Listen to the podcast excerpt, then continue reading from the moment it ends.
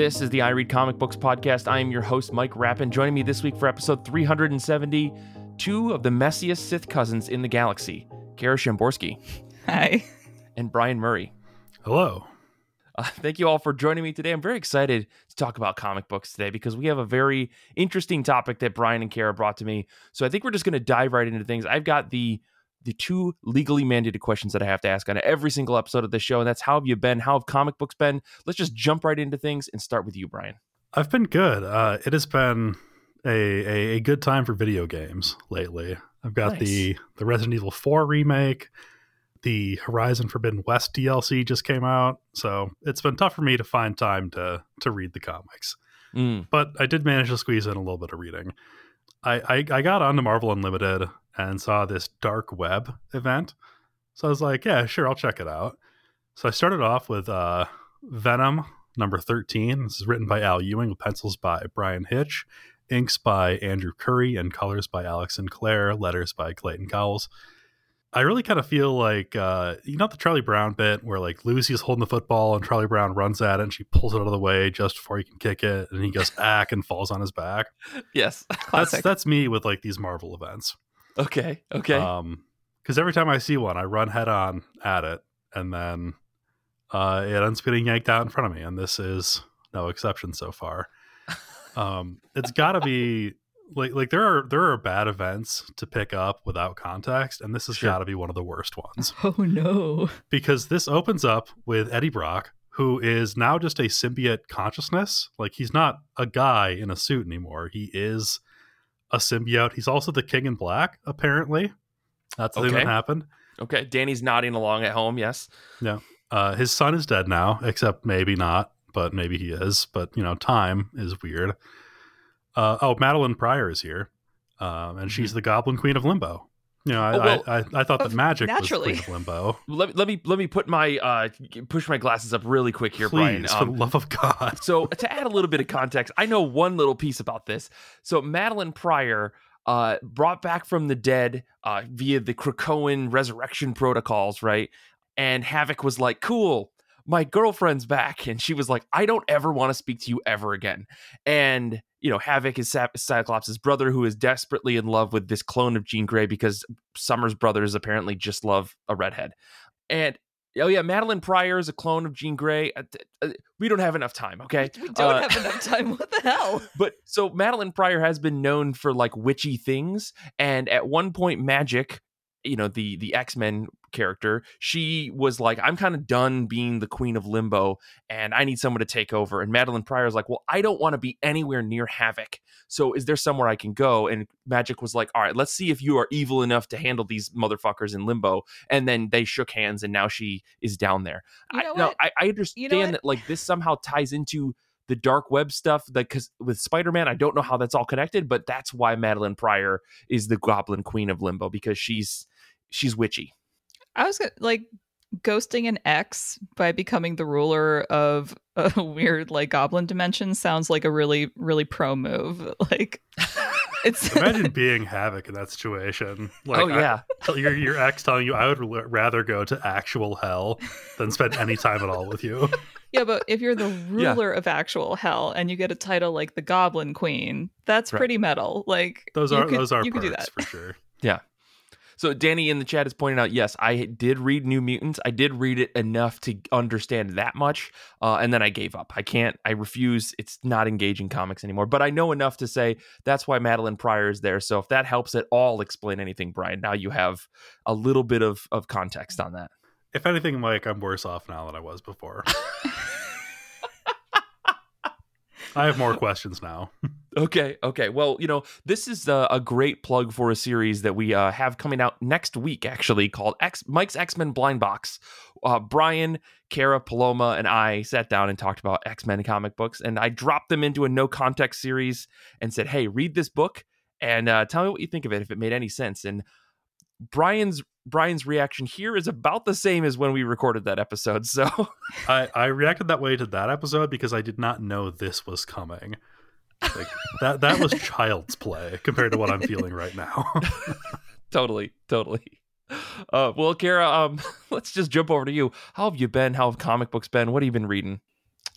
Uh look, between the Barbie movie trailer and the Ahsoka trailer, I've been living my best media life now as uh you know, I am just consumed with all of these like Star Wars feelings, which is why I'm dragging you along on this adventure today after Mm, the break. mhm, but um until then, and until we get all Star Wars with it, um I have been reading the uh, first collection of Disney's Silly Symphonies comic strips, collecting the comic strips from 1932 to 1935, starring Bucky Bug and Donald Duck. Um, and this is like brand new from Fantagraphics. This is like, I think they said in the introduction the first time that these comic strips have been collected, like since they were published or something, which is so wild to me because I'm like, hasn't Disney mined their entire IP for content? Guess not. Guess we're going back to the start of it. And that makes sense. Like, this is their 100th year anniversary. They're doing a lot of like deep dives into their archive. They've Right. got the rights to uh, Oswald the Lucky Rabbit back, who was the character who preceded Mickey Mouse. And then Disney learned the value of holding on to your IP with an iron fist and made Mickey Mouse instead. And the rest is history. And it's a small world after all. And it's just um, the Silly Symphonies are a they're a uh, animated series that was airing in uh, you know this is pre-television so airing in the cinema prior to feature-length films you would have like a cartoon short. You would have like a bugs bunny cartoon or a mickey mouse cartoon um, and running concurrently to the mickey mouse cartoons in the theaters were these silly symphonies uh, animated shorts, and they were really focusing on the Disney Animation Studios innovations in like sound, like the first like full color like sound synchronous animated short was Flowers and Trees, I think, and that was a silly symphony, and they really focused on music. Um, Walt Disney was like really into bringing music to the masses. That's what Fantasia came out of this Silly Symphonies lineup. Basically, Silly Symphonies is like the younger, more like slapstick cousin to Fantasia, if you will. Um, so not a lot of dialogue and a lot of like music based action. So you're probably thinking, how do you translate this into a comic strip which doesn't have music? And the answer is they decided to make all of the words rhyme. So reading the whole thing is like Sure, sure. It would have been better if this just like opened up and like each page played a little music, like a greeting card or something. That'd be fun. We're talking Maybe. about the Great Depression era newspapers, Mike. There's only so much they can well, do. listen, Kara. So, so it's depressed. so it's really cute. Um, I I think some of the like feel of the animation translates really well. Uh, Disney, again, learned his lesson very harshly with Oswald the Lucky Rabbit and like kept an iron fist on that IP forevermore. And um, they actually like kind of put their foot down with King Feature Syndicate and said, no, no, no, no, no, don't worry, no. We're going to make the comic strips in house and then we'll send them to you and then you can distribute them. Thanks. So, um, they did have like Disney people working on these comic strips and coming up with all these like cute little rhymes. And um the star of the show is this character called Bucky Bug and the start of his adventures are him getting a name. So you're watch like the first strips in this book are just like writing directly to the audience breaking the fourth wall and saying what should we name our bug? And it's just mean- it's like it's a different time. You're like man like writing out directly to the disney fans in the newspapers and saying what do we name this character? And people wrote back. Like that's so unbelievably wholesome and a different feel to like posting a tweet and asking for replies you know Yeah. So- things things did get really dark when the people voted to have Bucky Bug beaten to death by the Joker, though. So, um, and apparently, I haven't gotten to this part yet, but Donald Duck shows up, but they made him yellow inexplicably. His character Sure. design in this strip collection is like very different from the stuff that we'd be like. You think of Donald Duck, the duck that is in this comic strip is very different aesthetically to the Donald Duck of today. Um, so, it's this has been uh, this is an interesting journey into this like niche deep dive of Disney history. and I'm enjoying it so far. And the rhyming has not gotten annoying. But also, again, this is a book where I'm like, I don't know if I'd sit down and read this whole thing in one setting, but like it's nice to have it on a table so I can like pick it up in between stuff and like read a few Mhm. strips and you know, it's delightful. Yeah. Is this? Did you grab this like in a in a physical edition then? Yeah, yeah, yeah. This is a Okay. this is a book. This is a like I don't know, it's like the the orientation is um landscape, not portrait. So that Oh, you can get okay. like the comic strips and it's like slightly oversized. It's a again, it's Fantagraphics, so it's a really beautifully made edition. Gotcha. Okay. Yeah, I was gonna say. I mean, Fantagraphics has been doing a lot of those Disney collections. I couldn't.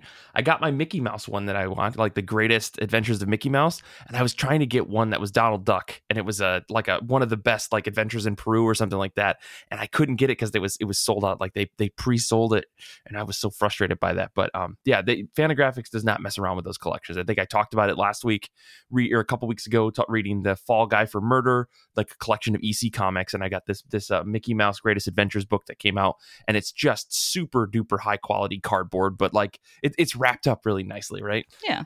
Uh, well, I guess let me let me talk a little bit about what I've been up to. Um, I am currently in the middle of just just my uh relaxing guy era. I think that's what I'm going to call it. I'm just going to be relaxed guy Mike for is a a little man while. of leisure. Yeah, I'm going to be a man of leisure for a while. Um, so expect me to just be 1000% dedicated to this podcast and reading comic books and probably playing a lot of tabletop RPGs and just being even more obsessed with Pokemon Go. You know, just double down, triple down on all my hobbies. Um, and that's who I'm going to be for the summer, I think. But um, I did read some comic books recently and not a lot of really good comic books unfortunately like just that slump of of books i've been trying to c- get caught up on things and i'm like i know why i've been avoiding some of these books and it's because they've just been okay which is a sign that i should drop them and yet i'm still subscribed to them in some way shape or form so i did read um some zines though that i picked up like there was a sale that happened on itch a little while back and i grabbed a bunch of zines um, for a slightly discounted price and i read my boyfriend has a talking dog um, this is by Artaran. It's a it's on Itch. I'll post a link in the um in the show notes. But essentially, this is a 14 page little fanzine about Scooby Doo and about how Shaggy and Fred met and started dating. And it's really really cute.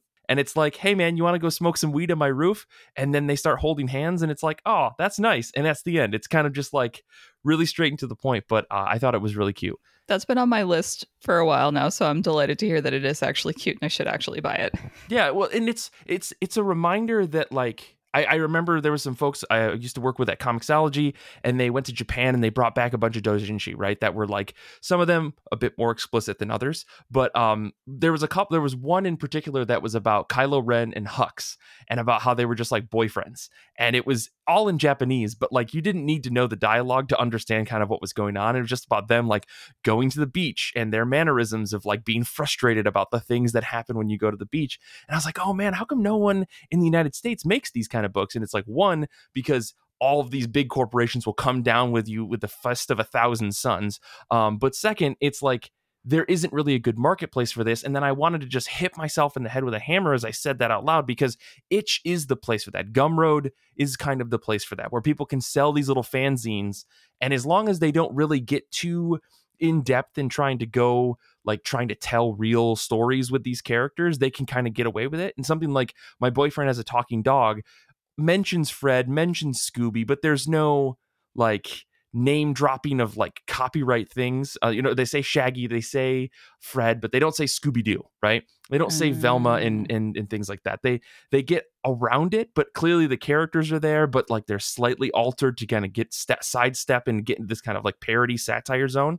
Um, and I like that, and I think those types of stories are fun and they like these types of you know you only pay a few dollars for a couple of pages but it's really fun to just like imagine these characters in other ways that aren't just hyper corporatized you know by warner brothers or disney or or pixar or whoever it needs to be. So um, Again, i don't know Mike, highly recommend that. There's a bunch of these. Go ahead that's why I re- that's why historically I've consumed a lot of my nerd media through fan fiction. I don't sure want sure like I want to watch Transformers, but what I really want to do is read fan fiction about Transformers because that's like more in depth than the stuff that the show like made for children is going to give me.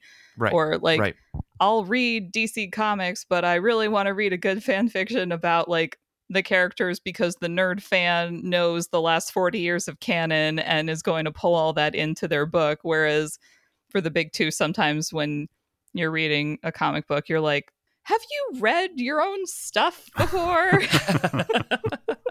yeah, yeah. So I, I, you know, I recommend if you see this kind of stuff on Itch or wherever, just you know, throw a couple dollars towards a creator. These are books made out of like an extreme amount of love for a specific fandom, and I think you'll have a good time. And this one, 14 pages for a few bucks is pretty good. Um, you know, it's there's a whole argument to be had about like, well, how much does a single issue cost? And I'm just like, this is a this is a different thing. This is a labor of love. It's worth your money. It's worth your time. So I'll post a link to that in the show notes, um, as well as uh, I've got another one that I'm I'm going to be reading next called The Legend of Gay Zelda, which I'm very excited to read. that's that's on my list. Um, but anyways, uh, yeah, Brian, in a, in a in a similar vein to that, uh, if you ever get the chance to see a play called Dog Sees God, I highly recommend it. It is Yes. an unlicensed uh, Peanuts spoof or parody, um, but it's a, a very dark comedy that opens like what happens when Snoopy dies, and it's just like the teenage Peanuts gang dealing with their trauma. yeah, No. I mean, they were no, they were. Come on, they were like moody adults already as children. Like, don't bring don't bring adolescence into this. It's it's it's very good. I've Yeah. seen it twice. yeah, definitely. I uh, I guess Brian, let's let's jump back over to you and talk about something maybe le- a little less depressing. but I don't know. Maybe it is more Uh, depressing. Who knows? Uh, certainly less depressing. Certainly not any more sensical. Okay. Um, uh, and brace yourselves for a wall of credits here because I want to give credit where it's due. And uh, the Amazing Spider-Man number fourteen has the longest credits list I've ever seen in a single issue. It's written by Zeb Wells, pencils by Kyle Hotz, Michael Dowling, Terry Dodson, and Ryan Stegman. Inks by Kyle Hotz, Michael Dowling, J.P. Mayer, Rachel Dodson, and Tim Townsend. Colors by Terry Dodson, Dan Brown, Marcio Menyz, I think it's pronounced, uh, Matt Hollingsworth, and Rachel or Richard Isanove, and letters by Joe Caramagna. so this book was definitely rushed, is what I'm hearing. Uh, they did that thing where like it, it has like time skips in it, and I think each time skip has its own art team. Gotcha. Gotcha. Which which sometimes works. Which sometimes, works. Sometimes mm-hmm, mm-hmm. Not this time. it, it it did not work, but it also like I don't. it did not add anything to the experience for me. Um, Probably because I was spending the whole time going, "Where the fuck is Spider Man?" um, Wait, the it's the title. It's the it's Amazing Spider-Man the book, right? And he's not in it. well, Ben Ben Reilly is in it. I don't Oh, know. I don't know if he's the Amazing Spider-Man now. That could just be like a thing that I missed because again, uh, going in with no context was not not a good idea for me. It's just a Mhm, ploy to mhm. get your money. They're like, these nerds will buy anything with Spider Man or X Men on it. Just slap that on the I mean- cover. I mean, that was on the cover, like for the the, the, the dark web event on Marvel Unlimited. It's just like Spider-Man and Cyclops. yeah. I mean, It that worked. get me. It got me.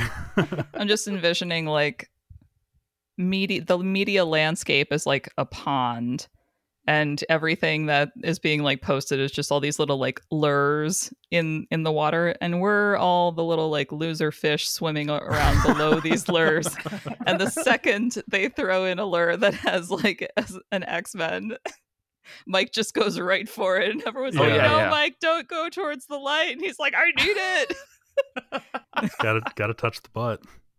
Got to touch the butt. Yes. uh, Ben Ben Reilly is going uh, as Chasm in this, and he literally uses the the phrase. I'm, I'm paraphrasing, but it's something to the effect of "because that's what's inside me now." oh i don't mm. Oh my gosh. Because One apparently, step closer to the edge, and I'm about to break. exactly, he he is as edge lord as edge lord gets. Um, perhaps only surpassed by his edge lord girlfriend.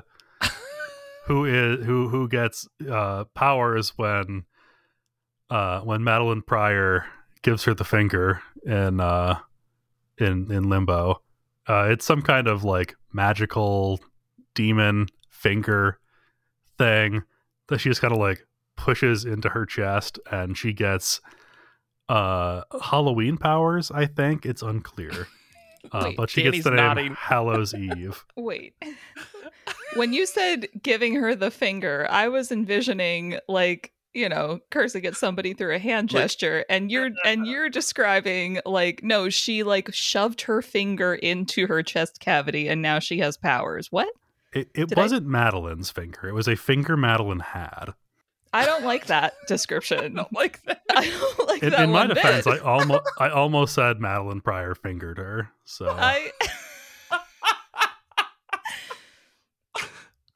Is everyone at Marvel okay? I mean, I love Zeb Wells, but I think he should be banned from writing comics now. definitely needs like a wellness check. Oh my lord. Uh, Oh. Anyway, then uh, Ben and Madelyne bond over their shared clone trauma. Okay. Um, I mean, yeah. sure. uh, and over the series of time skips, they grow a tree, the fruit of which will make your soul leave your body if you eat it. Uh, and then somebody else can inhale it and take your memories. Revealing that is his his whole plan is to to feed this fruit to Peter Parker so that he can take his soul. Okay. I Okay. I know that my whole brain is like wrapped around Star Wars right now, but this is some Mhm. like pre Disney acquisition Star Wars shit. like I mean, Truly wild. is this like an allegory for the Bible?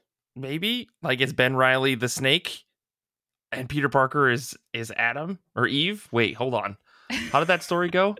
Who be. ate spare ribs? uh, no, that's not how that went at all. Okay, This, dumbest is, joke. this has been uh, sophomore theology with Mike Rapin. Um. Okay, let me let me just move past that moment of of absolute Yeah, for love of God. Mike, get me away from this. yeah let me talk about the best comic book that everybody didn't buy last week how about this um the great british bump off number one this is by john allison max Sarin, sammy borras and jim campbell um writers artist writer artist colorist letter um this is the team that brought you giant days and they're back and they're telling a murder mystery slash baking comic that takes place in a fictional great great british bake off set where someone gets killed and the one the main character of the story who is also a contestant has decided that because she was one of the three people who knows that this person is murdered she needs to solve it because they still need to fit, film episode 1 but they're just going to say that the dead guy is out for a medical reason I- that's not not wrong. I mean, right. It's that's not really a spoiler for the book because that's literally the first couple of pages, and uh, I think that this is probably the most fun I've had reading a comic book in a long time. Um, it's funny. It's got a really great hook. Max Sarin's art is uh, impeccable. It's better than his Giant Days stuff, and that's saying something. Like he's only gotten better as a as an artist, and I'm just happy to have this team together to tell another story that's very fun and is just super fast paced and wacky all at once even if you're not a fan of the Great British Bake Off, I think you'll get a kick out of this. Like British humor is running amok in this book, but it's in the same way that it was running amok in Giant Days. And if you don't really get it, you're still going to get it, um, or still going to have a good time. Um, but yeah, it's goofy, it's whim- whimsical, um, and I think if you do like Great British Bake Off, you'll love this book even more. Um, I really just want to talk about every single page of this book, but I can't. Um, all I can say is that the cast of characters that they give is just like an episode or a, the series of or a season of the Great British Bake Off, where every single person is from like varying backgrounds and all these different things that make you know Britain a great place to live. Um, so you've got elderly people and you've got young people and you've got you know people of all sorts of different backgrounds and stuff. And it's a variable question of like who done it, who would be driven to kill this person, and why. Um, so yeah, it's it's it's a mystery and the excitement of Great British Bake Off all in one thing. And I just I just love this book so much. It's so pretty and it's so fun.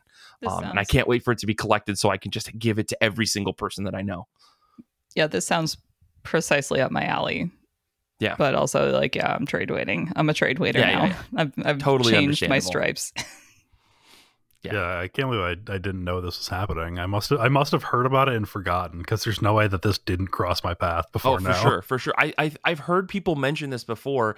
I just didn't know when it was coming out, and then I saw like, oh, here's a new comic book, and I was like, oh, I have to grab this, and I grabbed it off the shelf. So, yeah, really really good though. Highly recommend it so get into that.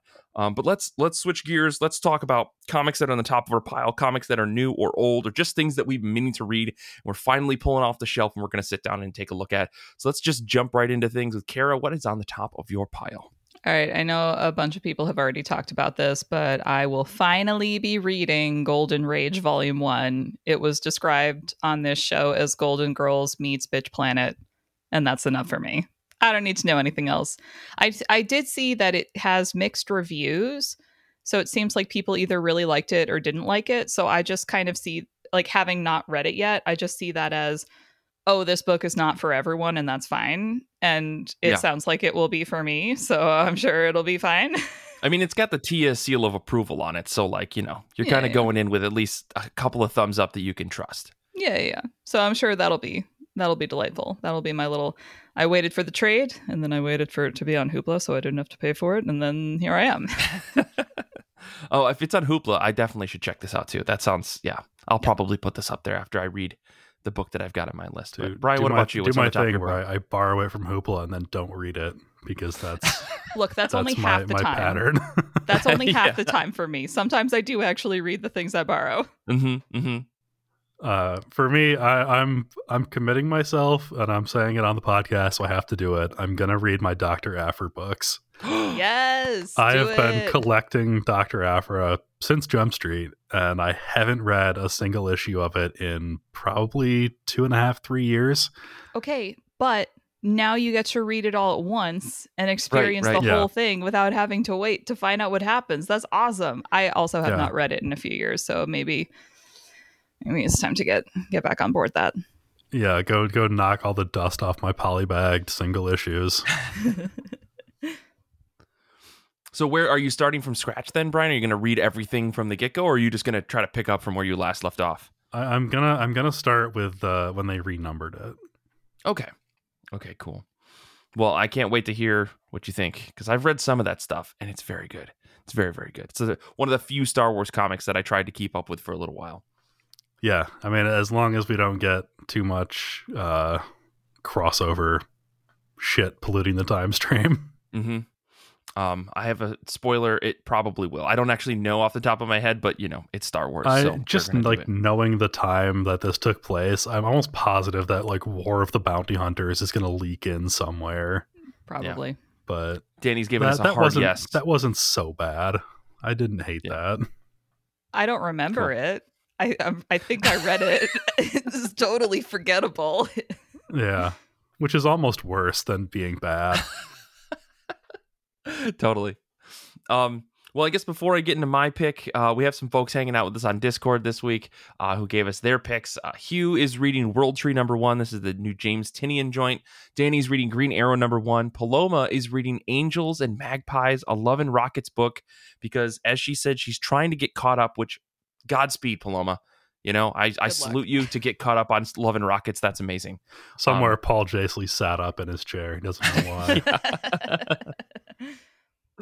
Uh, well, for me this week, I am going to be reading Sins of Sinister Dominion number one. How could I not? This is the final issue in the Sins of Sinister event that's happening in the X Men universe. And um, it's written by Kieron Gillen, art by Paco Medina and Lucas Werneck, uh, colors by Bryan Valenza, and letters by Clayton Cowles. As I wrote in my notes, it's the end of the world as we know it, and I feel fine because this Sins of Sinister event is ending the thousand year timeline that we've seen in the books, crossed over between Nightcrawler, Storm and the Brotherhood of Mutants, and Immoral X Men. It's all coming together. It's all closing in on itself. At with the big reveal that we got at the end of Nightcrawlers, I don't know what the hell is going to happen at the end of this, but I'm very, very excited. Um, the synopsis that Marvel gives us is seven trillion deadly sins, a thousand years of hell and damnation comes to an end with the loudest scream in history, and for the truly guilty, there is no escape. Can the future change the present, or will we just make all the same mistakes again? Either way, the present will have to live with the future sins, which. It, yeah, come on, this is like the most Kieron Gillen shit ever. I don't want to spoil how that could even make any possible sense, but all I'm going to say is that this issue this whole event is going to make the greatest collection for me to drop down on anybody who wants a no context x-men. I'm going to go try this fucko. You have you're going to have no idea what's going on because quite honestly this is one of those books that like if you weren't reading four other books to read before this to try to jump in blind you would be totally lost. So i can't wait to do x-men blind box issue two. Um, if the folks like it on Patreon, this is going to be the next one for sure. It's like the most up to date, and it is so absurd um, in just everything that it does, and I love it. I love it so much. So I'm very excited to read the end of this this event because I've loved it all because it's everything that I want out of crazy X Men like continuity all together packaged into one. Because you got Al Ewing, Si Spurrier, Kieron Gillen working together. It's like the Great British Takeover, and I love it. I love it. I love it. So It's just one of those like you could have said anything you wanted to, and I would have just bought it. with with those three creators on board, right? No, like I would have believed you that this is what the comic is about. Yeah. Like No, any I- bullshit that you spewed, I would have gone, yeah, that's I guess that sounds about Yeah. right. I think Yeah. the last Si Spurrier thing that I read was The Spire like a million years ago, but I remember Mm. like being obsessed with that book. So that's like, I'm down. I'm sure it's ridiculous, but I'm down. It'll be good ish. Yeah. In the way that I- some comic books are like not good, but if you're like really deep into them, you're just like, yes, this is for Yes. me. This is not for the casual fan. This is for me. I mean, I'm just gonna say like the this is my context hole. It was made for me. the context of Si Spurrier's run almost goes all the way back to his X Men Legacy run that he wrote years and years and years ago. See, Um, this is which like I this is love. like going into the fan fiction where the nerds Yeah, go yeah. deep. That's that's this is the like authentic canon version of that. I'm down. Yes, I'll do that. absolutely, absolutely. So yeah, if you're if you're out there and you're also reading the Sins of Sinister event, please please give me a call. Like, and let's let's talk about it. Um, because I feel like I'm the only person. It's me and Danny. Um, I think who are reading it. Um, maybe Hugh. I think may be reading it. I'm not sure, but um, give me a call. It'd be great to hear from you. Um, anyways, let's uh, Brian. Brian posted a picture in the chat of a guy crawling into a hole that says it was made for me um, from some It's- manga that I'm pretty the, sure uh, uh, Junji find. Ito comic. Uh, it's something about a fault. I can't remember what the name is, but Yeah, we'll figure it out in the break. Yeah, but um, let's take a quick break. Um, when we come back, we're going to be discussing the topic that I have written in the notes, which is messy Sith who live for the drama. So we're going to get into that when we come back. So we'll be back in just a second.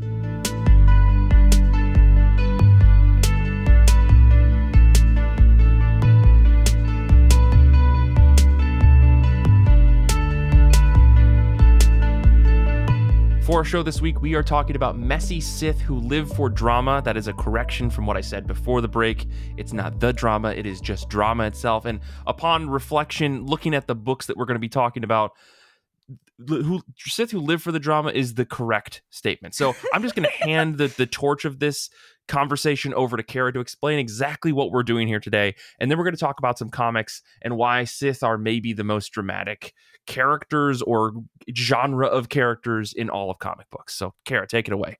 Thanks, Mike. I can't take all the credit. This is me and Brian conspiring behind your back to make this show our perfect show. So, Clutching at Yes. my pearls over here. gasp. I mean, you Um, can't have both of us sorry. and not talk Star Wars. Yeah, Mike was like, "So, Kara, Brian, what's your topic?" And almost immediately, Brian and I were DMing each other like, "We're gonna make this about Star Wars, right? How can we make this about Star Wars after having done a whole miniseries devoted to Star Wars a few years ago? There must be Mhm. more that we can turn around with this." Um, and I think uh, concurrently, we had also realized that uh, back in the day, we were both enamored of the Joanne the Scammer videos. And one of my favorite quotes from that one is I'm a messy bitch who lives for drama. So decided to combine the two things. And I was like, Brian, let's just talk about the Sith. Let's just talk about the Sith. We'll go deep into the archives. There must be something in Marvel Unlimited. We have a subscription. Let's just go spelunking. We'll go Sith spelunking. Let's go. So that's what we did. Brian uh, kicked us off on our journey by uh, sharing a uh, a preview of a Darth Vader clad all in white, who is a good guy, maybe. And I uh, I'm not on Reddit, but I've realized Reddit's potential as a valuable like crowdsourcing tool. So I just like Googled best Sith comics and immediately went to like the top Reddit result and like looked at that. So thanks, Okay. Reddit. um, so what we're doing today is we're not talking about comic books that are post Disney acquisition. Brian and I have already covered those in depth at length and uh, we wanted to go like to some of the the deeper weirder stuff. We wanted to Um, get you so- guys the real good shit. the real good shit. So uh this was actually also um my first real foray into pre-disney acquisition star wars comics. I had read some stuff before but mostly the star wars tales series which was like an anthology series that dark horse did where each issue was a totally different one and done which i loved and uh like when i was younger that was a great way to get like more star wars without having to like like you know i hadn't found when i was reading these i was a kid i wasn't like in a comic book shop yet so Yeah. AO3 didn't exist yet. yeah Yeah, yeah. so um so we found uh some sith focused stories we're going to talk about a few series from the mid 90s and one that was being published in the summer of 2001 so all of the things that we're talking about are pre prequels also which is an important distinction to note because a lot of the stuff that's in the comic books is like almost immediately contradicted by the prequel films that came out a few years after them yeah. and I'm so mad about it. So let's get into it. Please. Uh, so we're gonna start by uh, briefly talking about the series Star Wars Infinities because that's how we got on on this in the first place, and this is also. Um, this is a series that basically reimagines the original Star Wars trilogy and says like, well, what if one small thing and these things changed? And so we were re- I was reading this series because I was like, where's this good guy Darth Vader that Brian's talking about? And oh my goodness. Brian, I read all 12 issues of this series, and White Vader shows up on the last page of the whole thing. So, god damn it all to hell. I, I may have oversold him a little bit in the, in the group chat. it's a good book, though. I like it. Yeah, Star Wars Infinity. So, each, it, it's basically like three miniseries published, like, I think a year after each other or something like that. So, you've got like a reimagine, and they're, they're actually unrelated.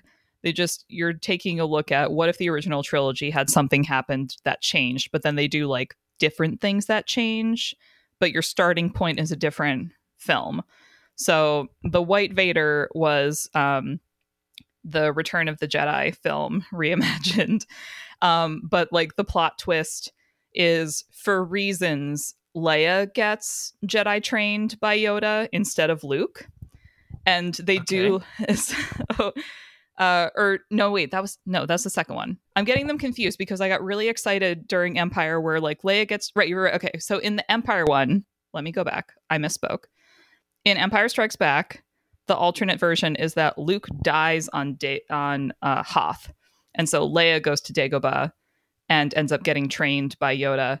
And this has like nothing really to do with the Sith, but I just appreciated that like the second she arrives, um, Ghost Obi Wan and Yoda are like, yeah, so uh, Luke was your brother and Darth Vader's your dad. So like she gets all this information immediately, whereas Luke had to like wait. And I just appreciated that the writers of this comic book were just like, hell yeah, Leia can take that information right away. Right, right, right. She was a Yeah. senator at 19. Luke was buzzing womp rats at his T16.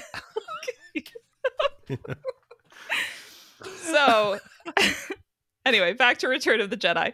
So, in this alternate, in this alternate pathway, um, there's like a bunch of convoluted stuff that happens, but the important part is that at the end, when Luke is on the second Death Star with Vader and Palpatine, Leia shows up to rescue him, and Luke and Leia are like, "Dad, quit it!" And Vader's like, "What? What?" Like he knew that he had a son, but he didn't know that he had a My daughter baby? somehow. So he was like, I have I have a girl and he like because and so he has this like Leia's there for like 5 seconds. The battle is almost immediately over. Luke and Leia like drag Vader back to the ship and they're like going to leave and then Vader has his dying moment and then he's like, My daughter, you have saved me. And I was like, She was there for like five seconds. What father daughter shit is this? And then he Luke like, will forever have daddy issues after this. But I no, mean, no. So then, Yeah, but he after doesn't this. die. yeah, after this. But he doesn't die because they've saved him. He's like, You've already saved me, my daughter. Ah. And so then he lives and they go back to the rebellion and they're like, hey guys, like, we're going to defeat all of the vestiges of the empire. And they're like, how? And they're like, we have help. And then Vader walks in in his white suit and he's like, I've changed. And I'm like, bitch. I imagine. Sorry, when you're talking about this, all I imagine is like Leia shows up and says like, "Don't worry, we're gonna save you." He goes, "You have saved me," and then magical girl transformation happens of like black Darth Vader suit into white Darth Vader suit. and that's the end of the comic. I. I would have died if that like that's what they should have done. That's incredible. Just, just 23 pages of Vader just like getting close up shots like a Sailor Moon cartoon of just like every piece of him transforming and fading from black to white. Like I would just, I would love that. See, this That's this my is the reason. This is the reason why like messy Sith who live for drama came up though, because what is more dramatic than Vader in an all white suit, like strutting into rebellion headquarters? Like, I think I could be of some assistance. absolutely. Absolutely. I mean oh my goodness. Yeah. So we so we started there. Okay. So we started there, and I was like, okay, this was fun, but this was not what I was looking for. And also, the art is objectively terrible in all of these. So I have to Yeah, live with I'll these admit- faces for the rest of I'll my admit, I- life. I didn't read this series because I was like, oh, 12 issues is too long. I did read a couple of issues of the shorter series. So just for anyone at home that's playing sure. along, I, I did not read this, but I'm loving this recap. I'm absolutely yeah, loving yeah. this recap. No, Mike looked at my reading list and was like, no, thank you. I mean, kind of. yeah. It's okay. I was originally going to go through this and just be like, Mike, read this one. Mike, read that one. I was like, never mind. I'm just going to explain everything to him and get his reactions. so, Mhm, mhm, mhm. all right. Uh, so then I read Dark Lords of the Sith, which is, um, I guess they were doing Dark Horse when they were doing um, the Star Wars comics. They had like a Tales of the Jedi series that in Marvel Unlimited they like chopped up into little like mini series. And so this is the uh, all these are like six issue arcs. This one is called Dark Lords of the Sith, and um, this was part of the the I want to know what Dark Horse was doing with the Star Wars IP in the '90s before the prequels came Dude. out. And the answer is they were having fun Hell yeah. within a I, few. I did read I did read a couple of these and I will say I thought that just the first issue alone from this arc was the reason you guys wanted to have this conversation because of how extra these these Sith cousins are. But go ahead explain the story for folks at home. I just like whew, was floored by it. So yeah, my goal of going into these was to be like, okay, what is like the deal with the Sith? Because we know they're the bad guys, but there's a lot of like Star Wars extended universe stuff pre Disney that's like, all right, but like, what if the Sith had a history? What does that history look like? And the bad guys always Mhm. have more fun, so let's have fun. As Mike mentioned, our story kicks off with um, two like aristocrat cousins who like off camera have gone off and found some like Sith magic. And so they've like come back to their home planet to like stage a coup against one of their dads and take over. And so within like two pages, the girl one like uses her Sith illusion powers to like make the advisor's tongue look like a giant thick snake come dragon coming out of his mouth. And in speaking Yeah. of spe- speaking of fingering, one dude sticks his finger towards the dragon thing and then just gets like totally sucked into it and absorbed. And I'm just like, oh, someone saw Alien and thought, how can we make this more phallic? Like, Yes, yes. that's what this is. It's it's a lot. Yeah uh there's a lot of like he- there or like uh one of the the boy one i'm sorry I, I did not bother to learn their names star wars names It's at this point were consonant soup. So the boy one is like yeah, I got the minister right here. He agreed to join us for dinner and he like unveils the dome of the tray in front of him and it's the minister's like desiccated head on the tray. Oh my god! And then like, is- and then a weird bird comes down and just like scoops it off the plate. this is not the first time we'll see the Sith decapitating someone.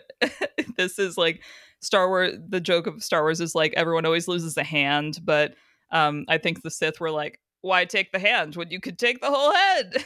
so, Apparently, so this is like, God, this book was like so 90s. So there, you're like getting more on this world where like this this particular book took place across like three different planets so there were like a lot a lot of plot going on a lot of characters but my takeaway from this was that this was like instead of the sith being like oh there can only be two which is a lot of the stuff that we know of now and think of when we think of the sith they were actually like a civilization or like a way of life or the dark siders have, have like a po- political force in the galaxy I took a screenshot of this one guy saying, Darksiders, your day is finished in a crowd because I thought it was really funny that if you look at his Yeah. hand, he's holding it up and it is like his pinky is up. I think the artist Yeah, meant to like- draw like a finger, an index finger pointing, but it's just his pinky. And I was like, all right, I mean, up for the that's coup. the Star Wars. Maybe that's the Star Wars middle finger. It's just like pinkies up. Show them what you mean.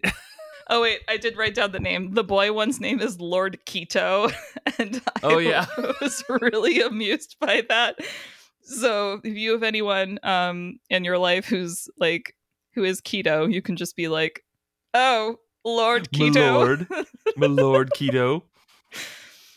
yeah, so there's like one of the Jedi in this series is like trying they the Jedi in these series are dumb because they're doing the whole like to defeat the dark side, I must understand it. I must become one with it. So this one dude goes off to like find the root of the Sith. He goes out to find like the Sith temples because the Sith had a whole world.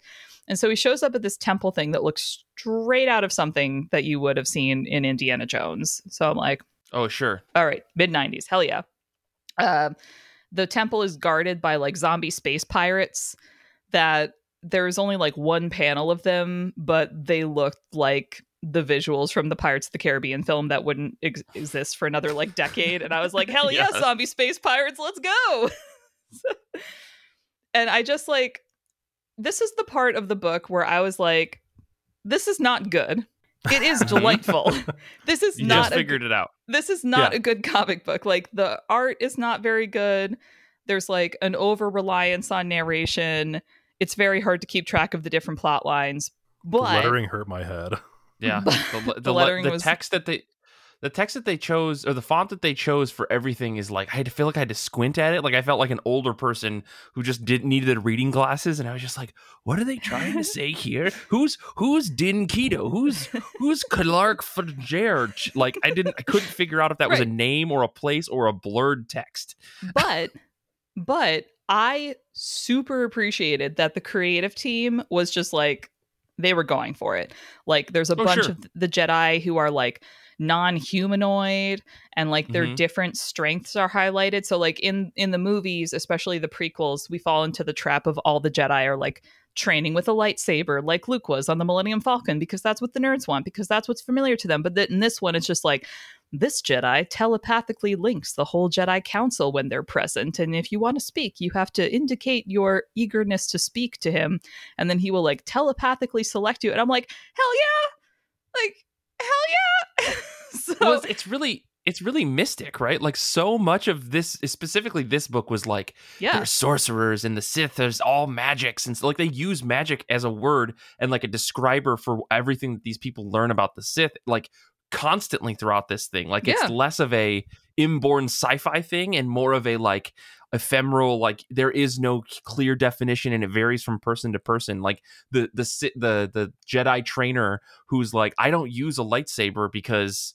I just prefer to use my staff. It's got better reach. And with his Jedi Force powers, he can control his staff to be as powerful as a lightsaber. Like, what a cool concept to say, like, it's not about the weapon, it's about the will. Like, anyways, I, I know I'm No, a little bit ahead of what you're talking about, but I, No, I like that they the n- way that they did that in the 90s of just like it's not just a single thing like the force is is different for every person which means that they can fall into the trope of like only women are psychics which i Well, Like- okay, they ha- that was one character. i know i know i know That's one character. But um I did think it was interesting also cuz again, this comic book came out way before the prequel films did. Mhm.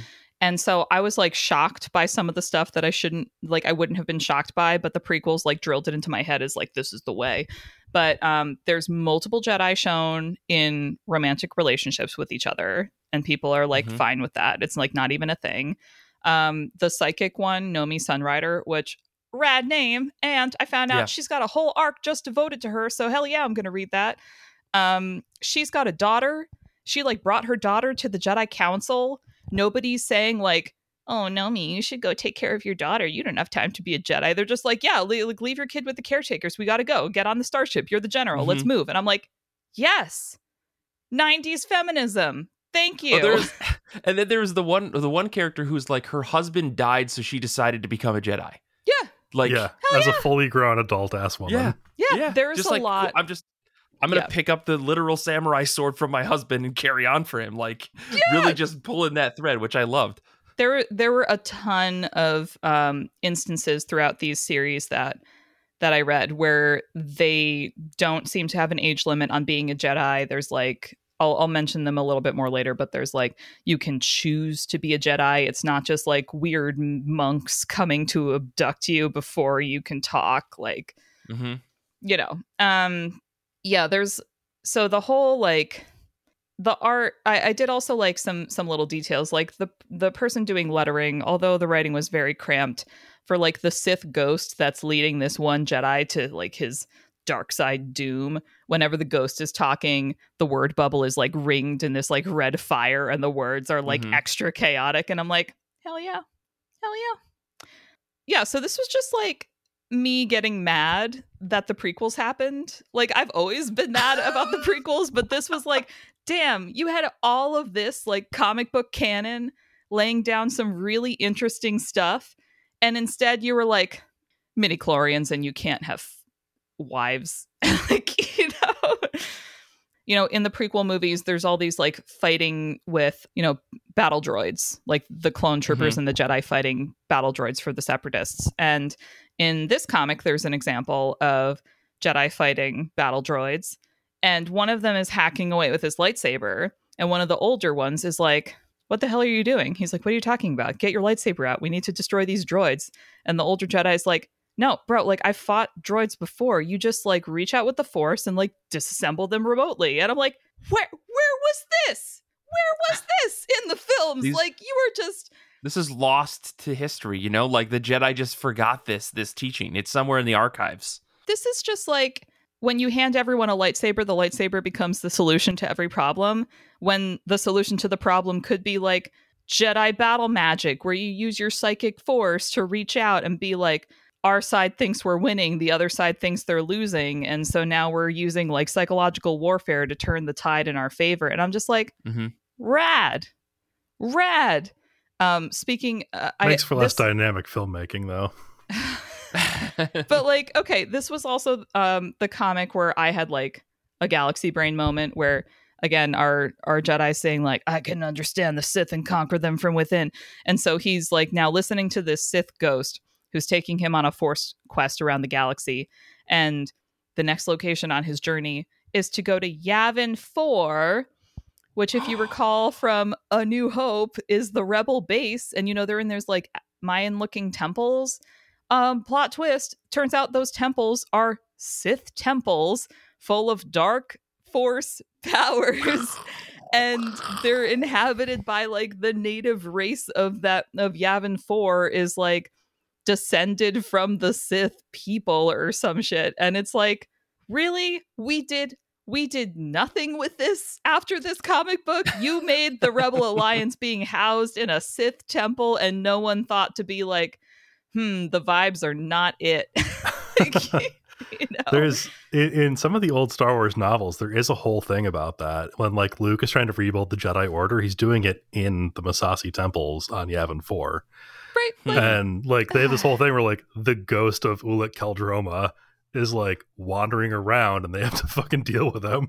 it's like congratulations, your new Jedi temple is inhabited by Sith ghosts. It's part of your training. Yeah. Don't worry about it. Uh, like Corran Horn has to go full Ghostbusters or something. Like, no, but I like mean, th- if Star Wars is missing one thing, I mean, like Sith ghosts would be a cool enemy, right? Why bring back Palpatine and when he could have just been a ghost He that they could have been needed a to hunt down? Just Yeah. could have been a ghost. just could have been haunting everybody, just like chilling in the chambers of Coruscant, like unable to be extricated because he's not done with his work. and then and then Rise of Skywalker just becomes a Ghostbusters movie, and somehow Bill Murray also shows up, right? Like we could we could have done it. We could have done that. could have done it. So like speaking of what Mike was saying about this one being all like mystical and magical and stuff, um this one this one ends with there are two of our Jedi ends end up becoming Sith and they each have like a magical Sith amulet and so when they mm-hmm. fight each other in battle the amulets call out to each other and like awake the Sith lords of old who speak to them and like make them new Sith officially and now they have like symbols on their foreheads and it's like it's so unbelievably like Sailor Moon, and I'm just like, Dude, I gotta finish this arc. This is awesome. this is like Double Dragon meets like Jedi. I love this. this one is like this book was definitely I was mad for the first two issues because it was so bad, and then I kept reading it and I was like, wait, no, I rescind my previous arguments about how bad it is. This is actually Mhm. really fun. it is it is still bad, but it, it's re- recontextualized badness. Yeah. Yeah, yeah, yeah. Yeah, this this is like so much more fantasy than sci-fi that it it honestly like almost redeemed the Rise of Skywalker a little bit for me. So I'm like, my biggest problem was that was well, that was always like, how are you using the Force to teleport lightsabers around and stuff like that? And that doesn't seem so crazy anymore. oh, they were pulling from legends, Brian. That's all that we needed to say. Oh my god. I was always like, the Force isn't magic. No, it turns out the Force is magic actually, and it could do whatever actually you very want. magic. Actually, it was always magic, and it was just by making the prequel films and bringing midichlorians into the mix that we even had to worry about what it actually was. Yeah. Uh, all right. Which brings me to the golden age of the Sith. This is another like um, arc within this Jedi ongoing Jedi series, and this takes conveniently. They had a timeline and they had a prologue page that explained exactly in the timeline where this was, and they were like, "This is." This takes place a thousand years before that other story you just read. And I was like, well, conveniently, I did just read this story. So thank you for clarifying where I am in this timeline that I'm now reorienting myself to. Um, so we do get to see like some of the Sith temples like in their heyday, and this also like gets more into the fact that the Sith are a race of people on a planet, and the Sith lords are fallen Jedi who like rule over them. And I'm like, yeah, that makes way more sense than like just one bad Jedi constantly finding one other bad Jedi. Like it makes sense that there would be like a whole lot of them at one point. Hmm. Anyway, um, so this whole arc was extremely swords and sorcery aesthetic. Like everything about it, I was like, "Are you sure I'm not reading like sci-fi Conan the Barbarian? Like this is Yeah. very I mean, this Conan is right where my head went to. this is this honestly like reading this book um i grew up close to an amusement park that had a haunted house where the outside was like spray painted with a swords and sorcery motif. So it was a lot of like barbarian ladies in chainmail bikinis with like big 80s hair and like dragons with like really grotesque tongues leering at them and like goblins Hell and demons and shit. that's the aesthetic of this book. Is like just like It's like a airbrushed van straight out of the 80s. exactly. Um so the sith people basically look like planet of the apes turned red living their life uh, based off of like the ancient egyptians pop culture understanding. So like we open on them seeing like the burial ceremony of one of the sith lords with like a sarcophagus and like sealing slaves into the tomb to serve the master in the afterlife go on. So um sick. stuff like that and i'm like okay okay okay. Where's it going to get interesting? And the answer was seeing the sith council where one of the sith is a head in a jar because Like his, a Futurama head in a jar. yeah because his sith powers were so powerful that even though he lost a duel with his enemy, he was still able to preserve his head and still be part of the Sith Council forevermore. Until spoilers, Awesome. somebody shoots him in the face later. Makes Darth Maul seem almost pedestrian by comparison. yeah. Oh, maybe pedestrian's not the right word. He Yeah, did. He say- did get his legs I cut think off. he had trouble walking after a minute. um, so this was one where our, uh, you know, we're seeing the the Sith kind of having like infighting. They keep they make self references to like this being the golden age of their Sith Empire, and basically there's one Sith guy who thinks that everything's fine and they should just like hang out here, and this other his his opponent wants to like expand the Sith Empire, and he thinks they're resting on their laurels and need to get out there and get some more planets as part of their their roster. And this is um this takes place when hyperspace travel is just becoming a thing in the Star Wars universe. So it's kind of like you Mm. only really are aware of the planets around you unless you're linked to a hy- hyperspace lane, which is like still being figured out. So I thought it was really interesting that our two like good guy characters are a brother and sister who look straight out of a Conan the Barbarian, her Red Sonja story. Mm-hmm. And they are piloting like a janky looking ship trying to explore hyperspace lanes. And they're like, we might die trying, or we could make like a million credits finding a hyperspace lane that creates some good travel between planets. So they're like down on their luck. They steal their ship back from the garage that's like fixing it for them, that's run by um, a Hutt in a fez. and they they steal their Sure. ship back. They make a random jump to hyperspace. Unlucky for them, they jumped directly to the Sith planet.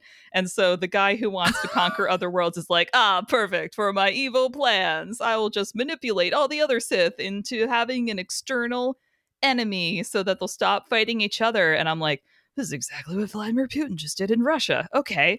This is like so he like manipulates all the other Sith to um like stop fighting each other and start thinking about like going after the Republic and conquering the Republic.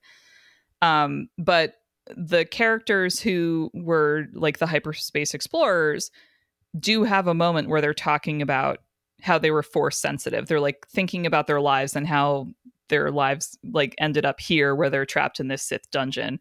And they're like, Mhm. we could have been Jedi. We just didn't have the patience to go through with the training. And I'm like, you can choose Mhm. as like teenagers and or adults. You just ch- you said like, yeah, we're force sensitive, but we don't want to walk the path of the Jedi, and that was just like, fine, okay. Um, which you know turns out for the worse when the boy one ends up getting just like taught some Sith magic by the guy who like in prison he like broke them out of prison just to imprison them again and separate them so that he could like send the girl one back to the republic and like get this war going and the boy one is learning sith magic and because he doesn't have jedi training or like knowledge of the sith he's just like look at this cool magic i can make dragons with my mind and it's like kid oh He doesn't know. You can't blame him. I'm Yeah. very glad that I'm not the only one who couldn't remember these characters' names. No, I just didn't even bother. I'm like, I'm so sorry, Jedi writers from Dark Horse from the 90s, but you just threw a lot of consonants in the blender. And I don't, but that said, that said, um, I was way more interested in this Star Wars chaos than I was by like any of the High Republic materials I've read. You know, like recently Disney's been like, here's our High Republic. It took place a thousand years before the Star Wars that you know and love. Let's learn about other new Jedi and stuff. And I have read like a lot of those books and comics, and to me, it seems like really incoherent, and I don't really remember like anyone's names or like Hmm. why I'm supposed to care about them. And like, there's a bad guy, but he's like basically doing a like, I want to take over the galaxy stuff. And I look at all that and I compare it to like this. And I'm like, are you telling me we could have had dragon armor, Planet of the Apes, and Jedi's as dragon riders? And Could've. ins- and like lion dragon people and like there's this one jedi that's like a jellyfish in a jar on legs like we could have had all of this and instead you're just like Star Wars, but make it more elegant. I'm like, no, no, no, no, no, no. Go back to the messy stuff. I know not all of it was perfect, but you were at least trying to do some interesting things. Well, let's I guess let's talk about this last Jedi versus Sith book because I did read this one and I have one thought that I want to get I want to speak to before we wrap up this this dramatic Sith garbage um, Yes. that we have we have gone through. Yes. So this comic, wildly Jedi versus Sith, wildly different art style from these 90s ones. We're like jumping ahead a few years into 2001. This comic was being published in the summer of 2001. So, like, the prequel films have started coming out, but we're still Mhm. not totally locked into all the prequel stuff. This book, um, we meet like three young child characters who, who are all over the age of five, I want to say. And Maybe. well, like they're all talking and they're Yeah, all yeah. like interacting with each other in a way that suggests that they're beyond their toddlerdom.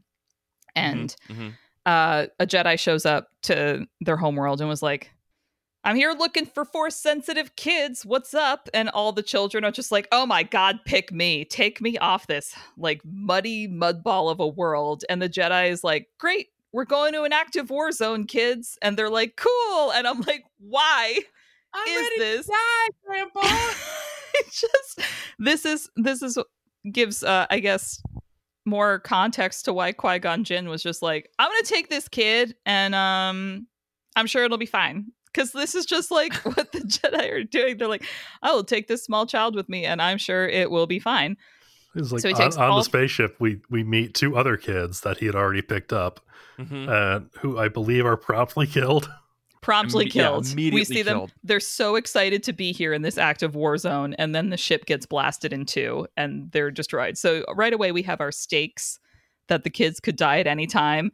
So when the two like children who died are blasted away, the um the youngest child, a girl, like falls out of the ship, and the Jedi Master is like, She's dead. Don't worry about her. But she's not dead. She was saved by a giant flying force fish because the fish on this planet fly the skies and are my new favorite thing. They're just big emotion balls that float through the sky in packs of like weird bubbles of text. It's so bizarre. It's so good. Oh my god. The Jedi Master in this book, I just wanted to like grab this comic book and shove it back in time to the scriptwriters for the prequel films because he's the one that's saying like a lightsaber doesn't make you a Jedi and not mm-hmm. everyone serving the Dark Lords is a monster. Not everyone on our side is a hero. And I'm just like, hello. hello. Well, I mean, we cut to an active war zone where there's like hundreds of dudes with lightsabers on both sides fighting each other, which I thought was insane. Um, Yeah. And we meet the coolest villain in all of the Star Wars comics I've read, as far as I'm concerned. But uh, I don't mean to get too far ahead of where things are. I mean, you're you're you're basically where things are. We're talking about Darth Bane. Um, Mhm. Darth Bane is like the Sith, like the Sith guy, and he's um he's the one where we get the Sith rule of two, the whole like there can only be a master and, a, and an apprentice and that's it. So we're going from like the Sith being a people on a planet being ruled by like force sensitive people who have turned to the dark side to the Sith being like a bunch of bad dude force users to Darth Bane being like, no, no, no, no, no. I'm the Sith. I will have one apprentice.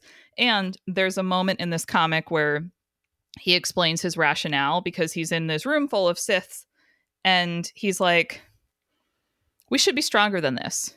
You know what the problem is? There's too many of us. There's too many of us using the dark side. If there's only one Mhm. of us using the dark side, then that person will have all of the power and the power will be more concentrated and this is what we should be doing. So that's where that comes from.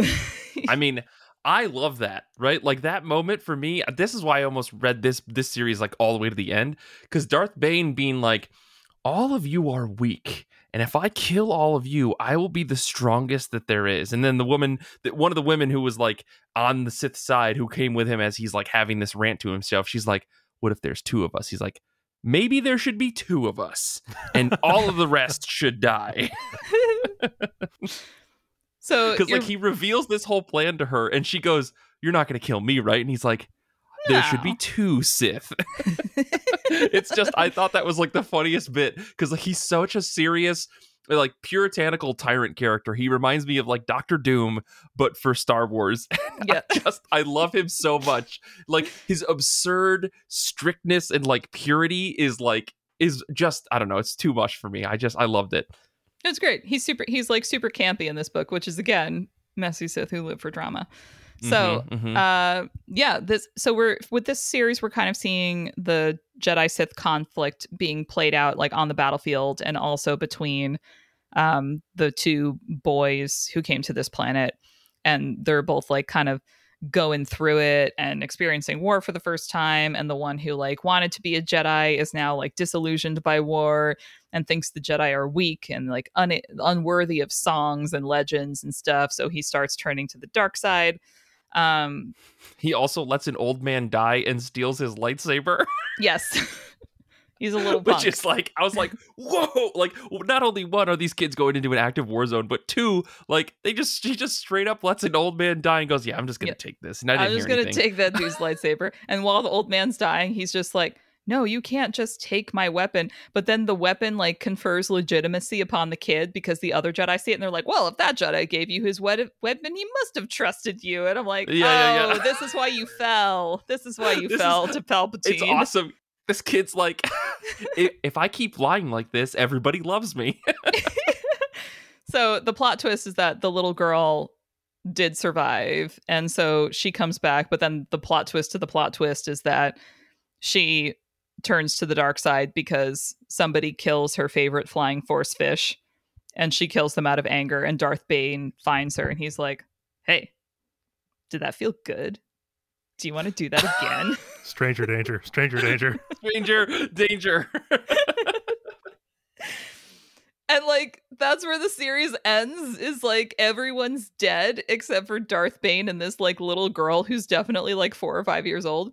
Um I will say that another like thing that is awesome and also terrifying where I'm just like god the movies are so uh the post Disney stuff is so reductive. We could be doing some really weird shit like they they decide to create a thought bomb Hell yeah. which I want to is, is thought like thought like you're thinking, not not thought like the slang. And it's just like everyone is uh you're like concentrating your mental powers of darkness into Uh-huh. like you could like manifest your Sith powers into like a bomb that will go off and obliterate force users in a certain radius so the sith are like we're strong enough to survive this if we set this off next to the jedi spoilers they're not but uh you know after the thought bomb goes off darth Mhm. bane and this little girl like walk up to it and it's like a giant black egg floating in the middle of this like chamber where it went off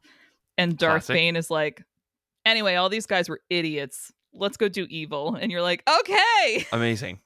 it's It's, it's, it's, just- the opposite of the Mandalorian right now, right? Where it's a guy who adopts a young child, but they're going to do bad things instead of good things. yeah my takeaway from this this particular series was you should never bring children to an active war zone with the intention of having them fight and um Hot take. Okay. Hot take. you heard it here on My- IRCB. my my other my other takeaway is that um we should let Star Wars be weird again immediately because one of the Jedi in this book is like a fancy boy who has a a ship that looks like a pirate ship from our world and like the figurehead on the ship is a unicorn so we can confirm Hell the existence of space unicorns and also some some other Jedi like make snide comments about this man having horse blood, so I can only assume he's like part centaur and he's allowed to be like a Jedi who has like fancy capes and stuff. Everyone's like making fun of him for always being like prim and proper, like the Lord of the Rings cast, like ragging on Orlando Bloom the entire time they were shooting Lord of the Rings. For... but like, So what you're saying is we need to bring back like regular, average, everyday Jedi who are just like Yeah. dudes with swords Yeah. who are who are of the regular class of people. Yeah, I like yeah, it. I mean, you know, sometimes they're um, guys with expense accounts for fancy wardrobes and ships Mhm. with unicorn figureheads, but yeah, average dude Jedi. Not everyone needs to be like chosen. Not everyone needs to be like a Skywalker. Like sometimes you can just be a floating jellyfish in a walking jar. and that's Totally. cool too. But uh but Mike, this was a lot for you to digest. What what are your thoughts about all of this? Um, I like the Darth Bane. I think I'm gonna finish this Jedi versus uh Sith. I've been rating it consistently two out of five in my Google spreadsheet, but I also can't stop reading it. Like I actually enjoyed reading it, but it's a bad comic book. Yeah. Um, I can't think say that's these are good. theme. I I think I'm gonna go back and finish Dark Lords of the Sith too because I actually liked the absurdity of it. Like every issue, the Jet of the Sith just kept being like more like flamboyantly evil, like Yeah. for evil's sake, and I kind of love that. Um, so yeah, I definitely, definitely enjoyed what I read. Um, and I. I'm just can't believe that these are Star Wars comics, right? Like I Right. feel like I understand like the bricks of what makes Star Wars, and it turns out I've been working with clay and uh, like brick and stone and all these other materials were out there, um, and Disney has just decided to forego them, and that's kind of a shame. So I mean, my um, I'm, my whole I'm glad that Marvel Unlimited has this. I guess that's what I'll say. Yeah. My ultimate takeaway is the prequels ruined everything because all these comics, for the most part, were written prior to the prequels, and the prequels were just like, you can't have romantic attachments, you can't have families, it's all Mhm, mhm. midichlorians, we steal your babies when they're young.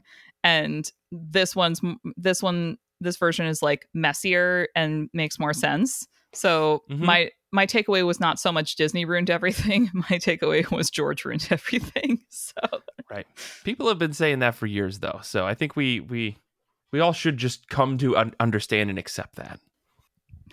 It's like the prequels ruined everything, and that's fine. Yeah.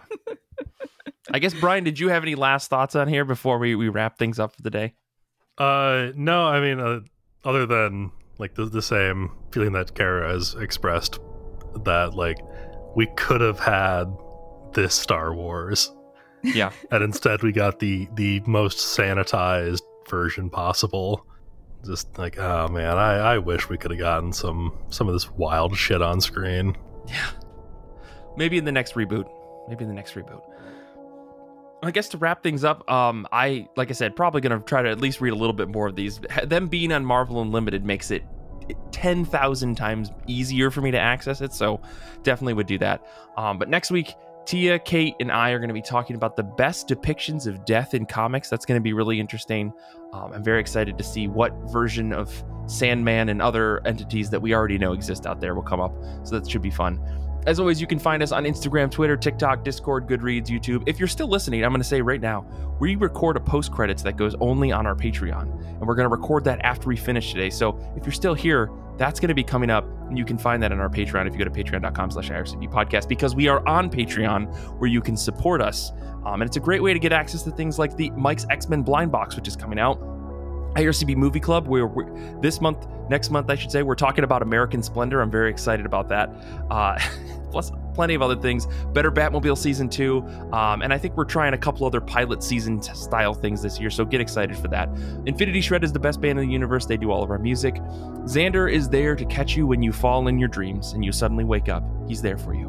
I want to say thank you to Danny for proof listening this episode. Thank you to everyone hanging out with us on Discord. Thank you to Kara and Brian for being on this episode and putting me through it this week. So thank you so much.